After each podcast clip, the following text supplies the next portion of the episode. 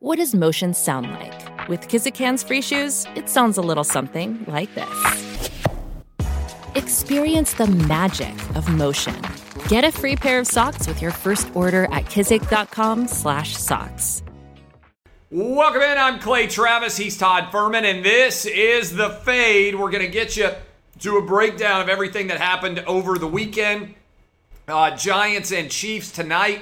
Monday Night Football to finish off NFL Week 8 action. But we have to begin, unfortunately, with news that rocked my world. Fuhrman, I had an incredible weekend. I went trick or treating with the kids. We had a great Halloween party. Titans win effectively the AFC South. It appeared in overtime, come back from a 14 point deficit. And then, I'm not even kidding about this, as I am preparing to take my kids to school this morning, yes, I take my kids to school every morning. Oftentimes I walk them. Uh, this is dad life. I looked down at my phone and I actually thought to myself, should I tell my 11 year old who's in a fantastic mood because he had Halloween, he's got a big pile of candy in his, in his room? Should I tell him that Derrick Henry, his childhood idol, is potentially out for the season after a foot injury? And I was like, ah, I probably should tell him because he's going to find out sooner or later. And he looked like I felt immediately, Fuhrman. This was a gut punch of the highest order because I was starting to think, hey, not only are the Titans going to win the AFC South now, you can look at the rest of the calendar and think they might end up with the number one overall seed in the AFC. In fact, this morning, they were just a little bit of an underdog behind the Bills, a team they have the tiebreak over now to be the AFC number one seed. And now Derrick Henry may be out for the rest of the season. What does this do to Titans handicapping from your perspective? Well, bigger question here. What's more important in the Travis household? Is it the Titans getting to the Super Bowl with a chance to win one in Los Angeles or the Braves being able to close out the Houston Astros? Then we can get into the impact of Derrick Henry and what I think, your boys. Well, the Titans fan base is a, for me, longer term fan base. I mean, I would love to see the Braves win. My son would love to see the Braves win. It's a great question. I think in general, football is at the apex of the Travis family household sports interest. So uh, I think if we had a choice between the Braves winning the World Series or the Titans winning the Super Bowl, uh, the Travis boys in the household and certainly the Travis mom in the household would all vote for the Titans to win the Super Bowl. All right, that's a fair assessment. I just had to get that out there first and foremost. But there's no doubt Derrick Henry's absence will be felt by an offense where everything has been built around the human battering ram and what Derrick Henry has meant. I mean, play action works off of his ability to keep lighter boxes up front, the one on one coverage that receivers like A.J. Brown and Julio Jones are able to get on the outside. Now, suddenly, this offense is a lot easier to prepare for. I'm not buying Adrian Peterson coming in there, suddenly erasing all the question marks they have with the ground game Jeremy McNichols. We'll see if the Titans still have a trade up their sleeve before the deadline tomorrow.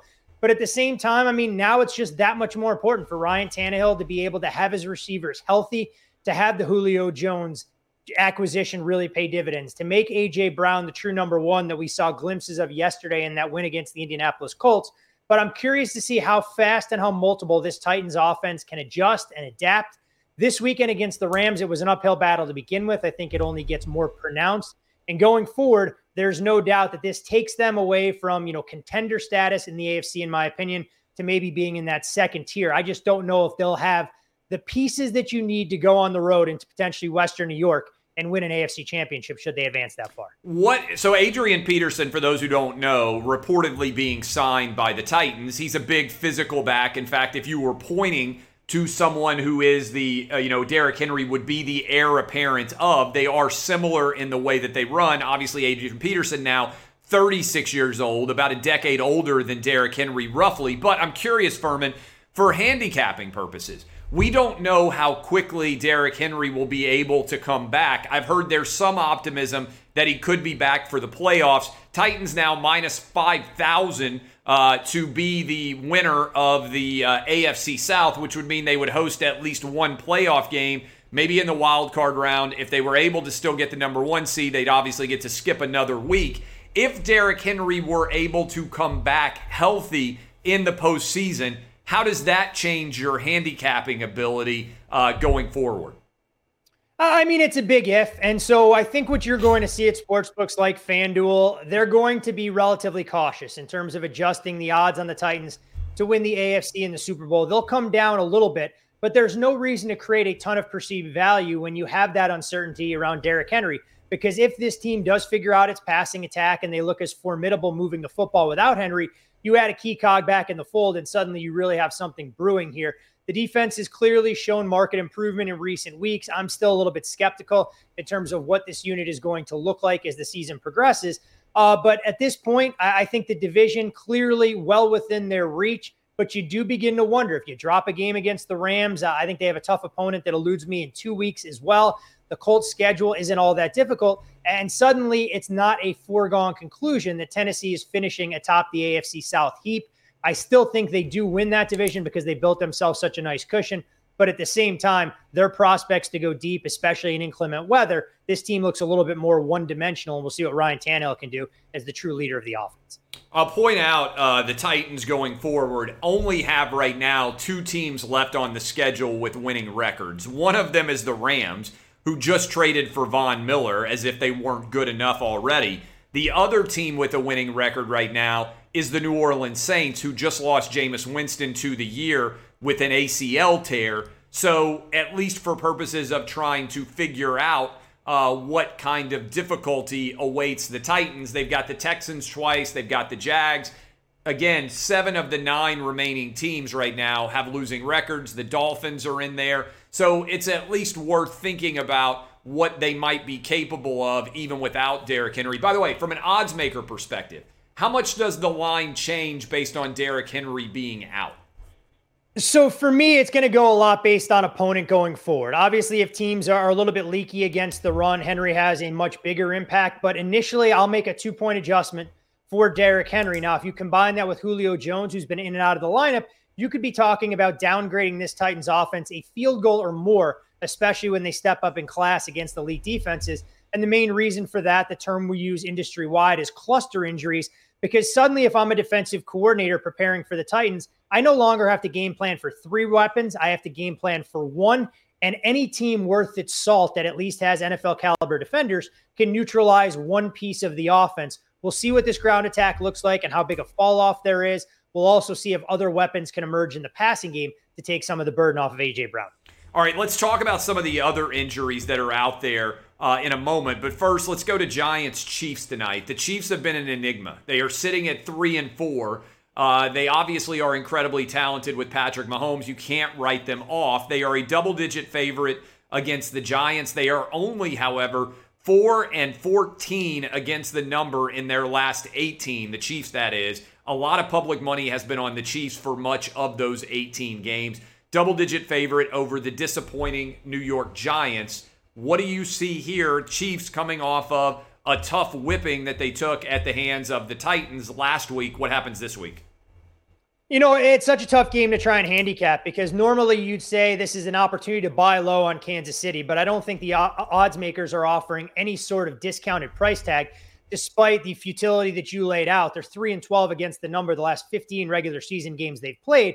And while they do have two double digit wins to their credit, you do wonder about the caliber of competition.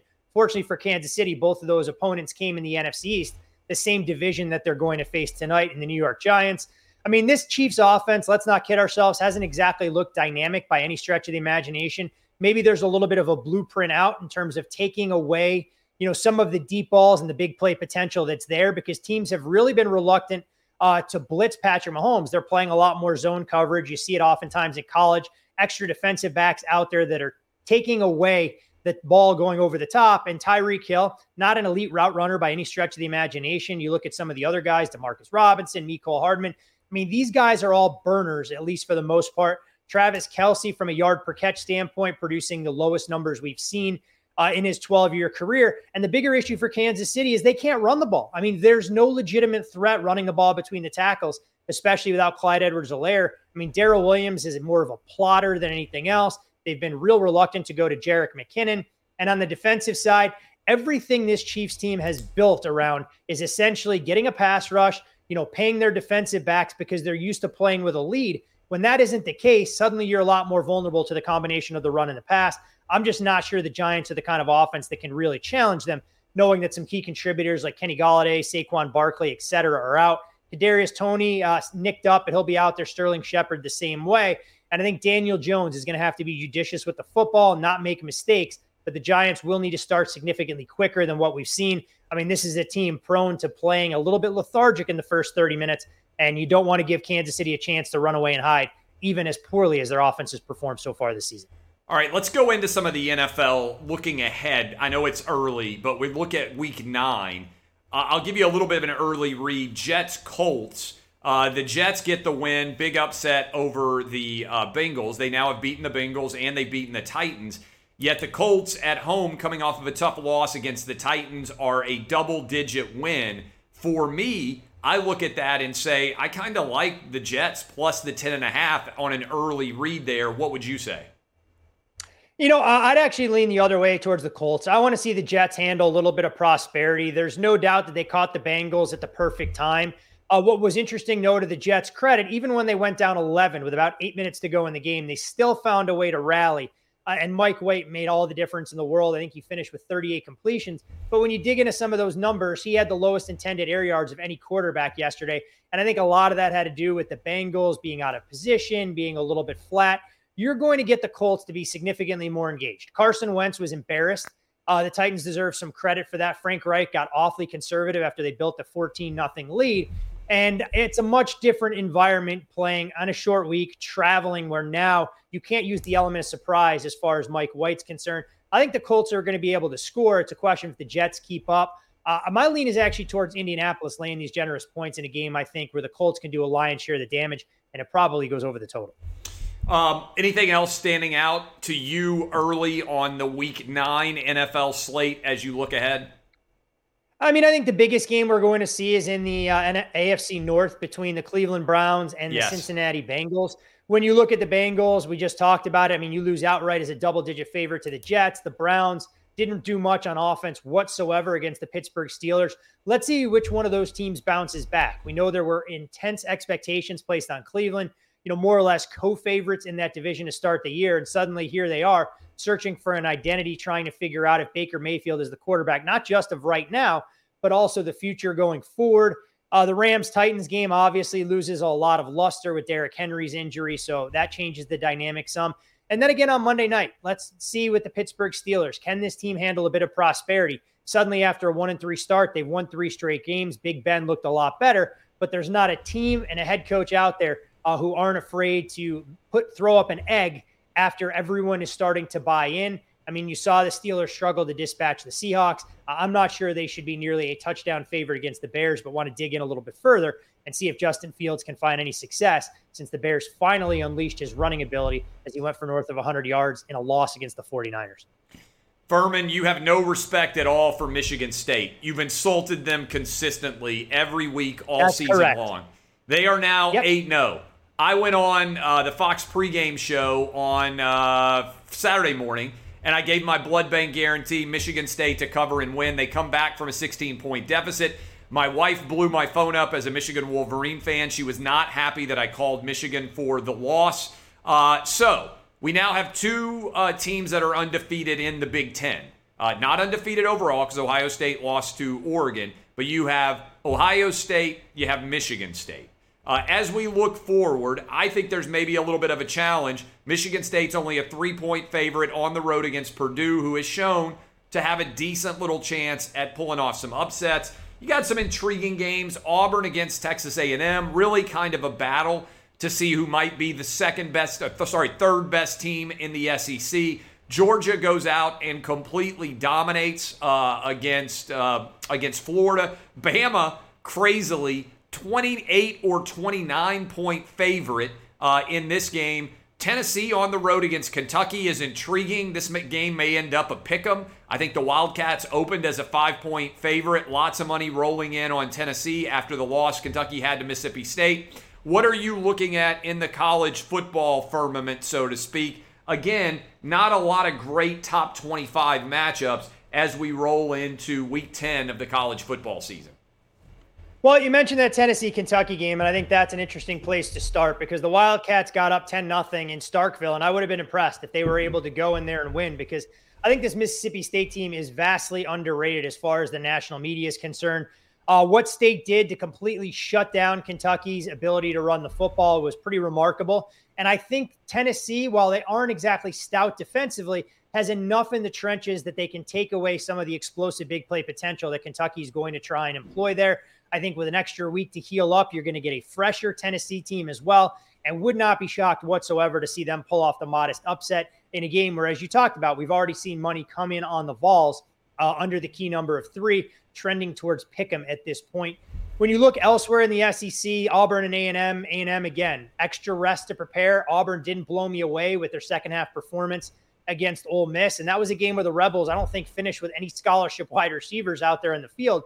Yet they were still able to hang around. I think this is an A&M defense that's going to confuse Bo Nix, stymie him at every turn, and would definitely lean towards the Aggies in a game where I also think it comes in under the total. Michigan State, Purdue, uh, it's Purdue or pass. There's there's no doubt about it. This is a Boilermakers defensive line that'll make life difficult for Kenneth Walker. I'm not going to discredit Michigan State. It was an impressive comeback victory. When you win outright as a four point dog against your in state rival, it speaks volumes. But again, that may be as much an indictment of Jim Harbaugh and what this Michigan program can't do as far as winning big games. If Michigan State can't get Kenneth Walker on track, and it's a big if, do they have enough in the passing game to be able to move the football consistently uh, and take advantage of a Purdue defense that I think flies under the radar as well? We've already seen Michigan State struggle against Nebraska offensively. They struggled on the road against the likes of Indiana. I think this is where rubber can meet the road, and we'll see if Michigan State can handle some prosperity. There's no doubt Purdue is on my early week short list. Uh, all right, those are games coming up college football and the NFL. Uh, I'm Clay Travis. He's Todd Fuhrman. We are talking now, by the way, you can get a $1,000 no risk wager, fanduel.com slash Clay. That is fanduel.com slash Clay. $1,000 no risk. About to go live in Louisiana. Let me see if I can get all this right. Iowa, Indiana, Illinois, Colorado, Tennessee, Michigan, Virginia, Pennsylvania, New Jersey, Colorado, Connecticut. I believe I hit all those 12. About to go to 13 different states out there where FanDuel is accepting bets. FanDuel.com slash Clay. World Series. Game six tomorrow in Houston. Game seven, if necessary, Wednesday night, also in Houston. How would you analyze it? Are the Braves going to break the hearts once again of Atlanta and Georgia area sports fans. They took a 3 1 lead, Fuhrman, and then they had a grand slam in the first inning to go up 4 nothing. It looked like everything was going to be perfect for the Braves. They end up losing. Credit to the Astros for fighting back in that game. Uh, but now they got their best pitcher, arguably, uh, on the hill, although he hasn't been fantastic uh, going forward. Roughly a toss up game in game six. Do the Astros have what it takes to come back and win three in a row and break the hearts of Atlanta and Georgia area sports fans one more time? I mean, if you're an Atlanta Braves fan, yes, you would have loved to close things out at Truist Park in Game Five, especially after you build a four nothing lead and the Astros look to be reeling a little bit.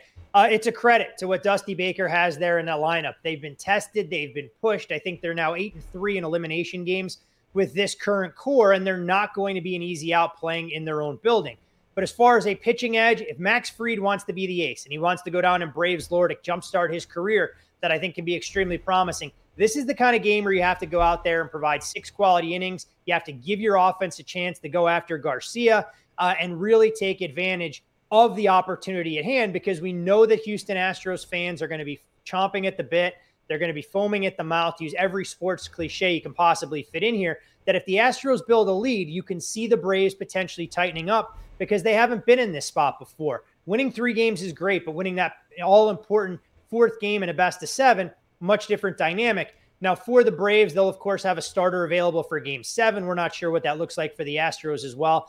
I definitely lean towards the Braves here uh, at right around plus a dollar 10 in game six. Uh, they're still overwhelming favorites of north of two bucks to win the series. But I do think the task at hand gets significantly more difficult every passing inning, knowing this Astros team has a never say die mentality, and there isn't really an easy out anywhere in that lineup, especially if Martin Maldonado starts hitting at that bottom of the mix. Uh, all right. What else, if anything, are you looking at from a gambling perspective this week? I was going to ask you. I don't know if you pay attention to election odds at all. Uh, we were talking on Clay and Buck earlier. Got a toss-up election that's going on in Virginia, where there's lots of money that has been ro- rolling in, swinging uh, from the Democrat Terry McAuliffe being favored to the Republican. Do you pay any attention to those? Uh, you know, sort of like in England, for people who don't know, you can legally wager on a lot of American political events. Do you pay any attention to those numbers?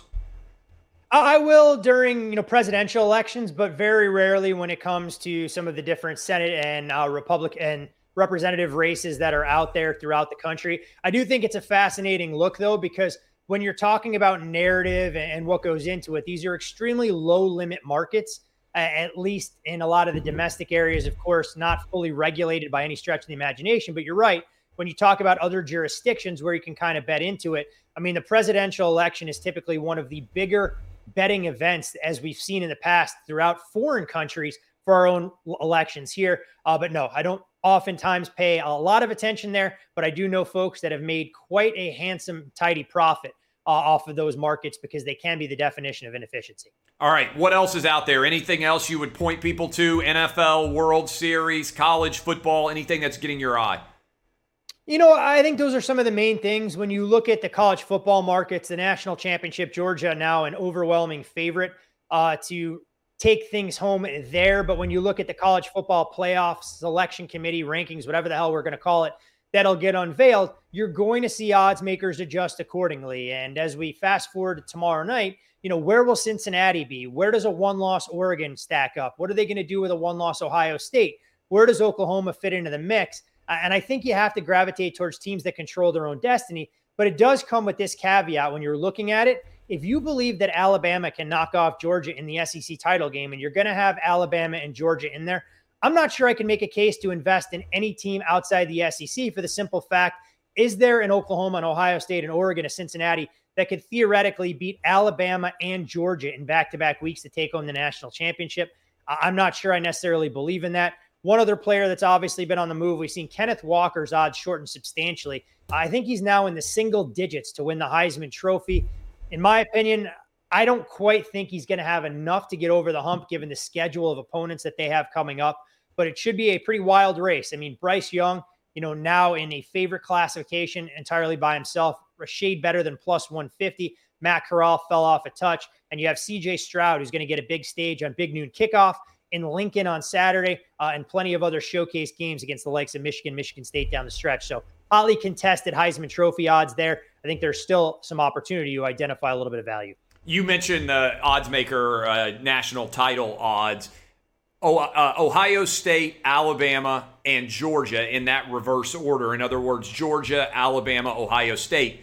Everybody else, I believe, I looked at the FanDuel uh, numbers Oklahoma's in the four slot there, and they're 20 to 1. I believe, if I'm not mistaken, that Georgia, like you said, has moved into favorite territory. They were like minus 110. I think Alabama was 3 to 1, and I feel like Ohio State was 4.5 to 1. That's a really big jump from those three teams to Oklahoma.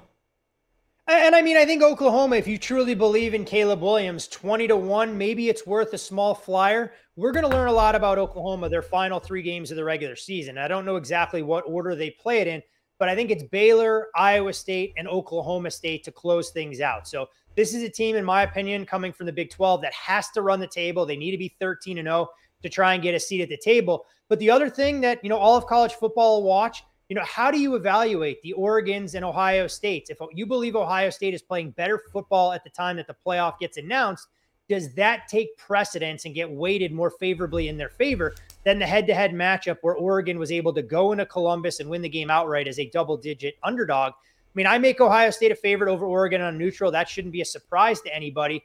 But is the loss to Stanford more a damning criticism if Oregon were to finish 12 and 1 than the win over Ohio State does to carry some weight.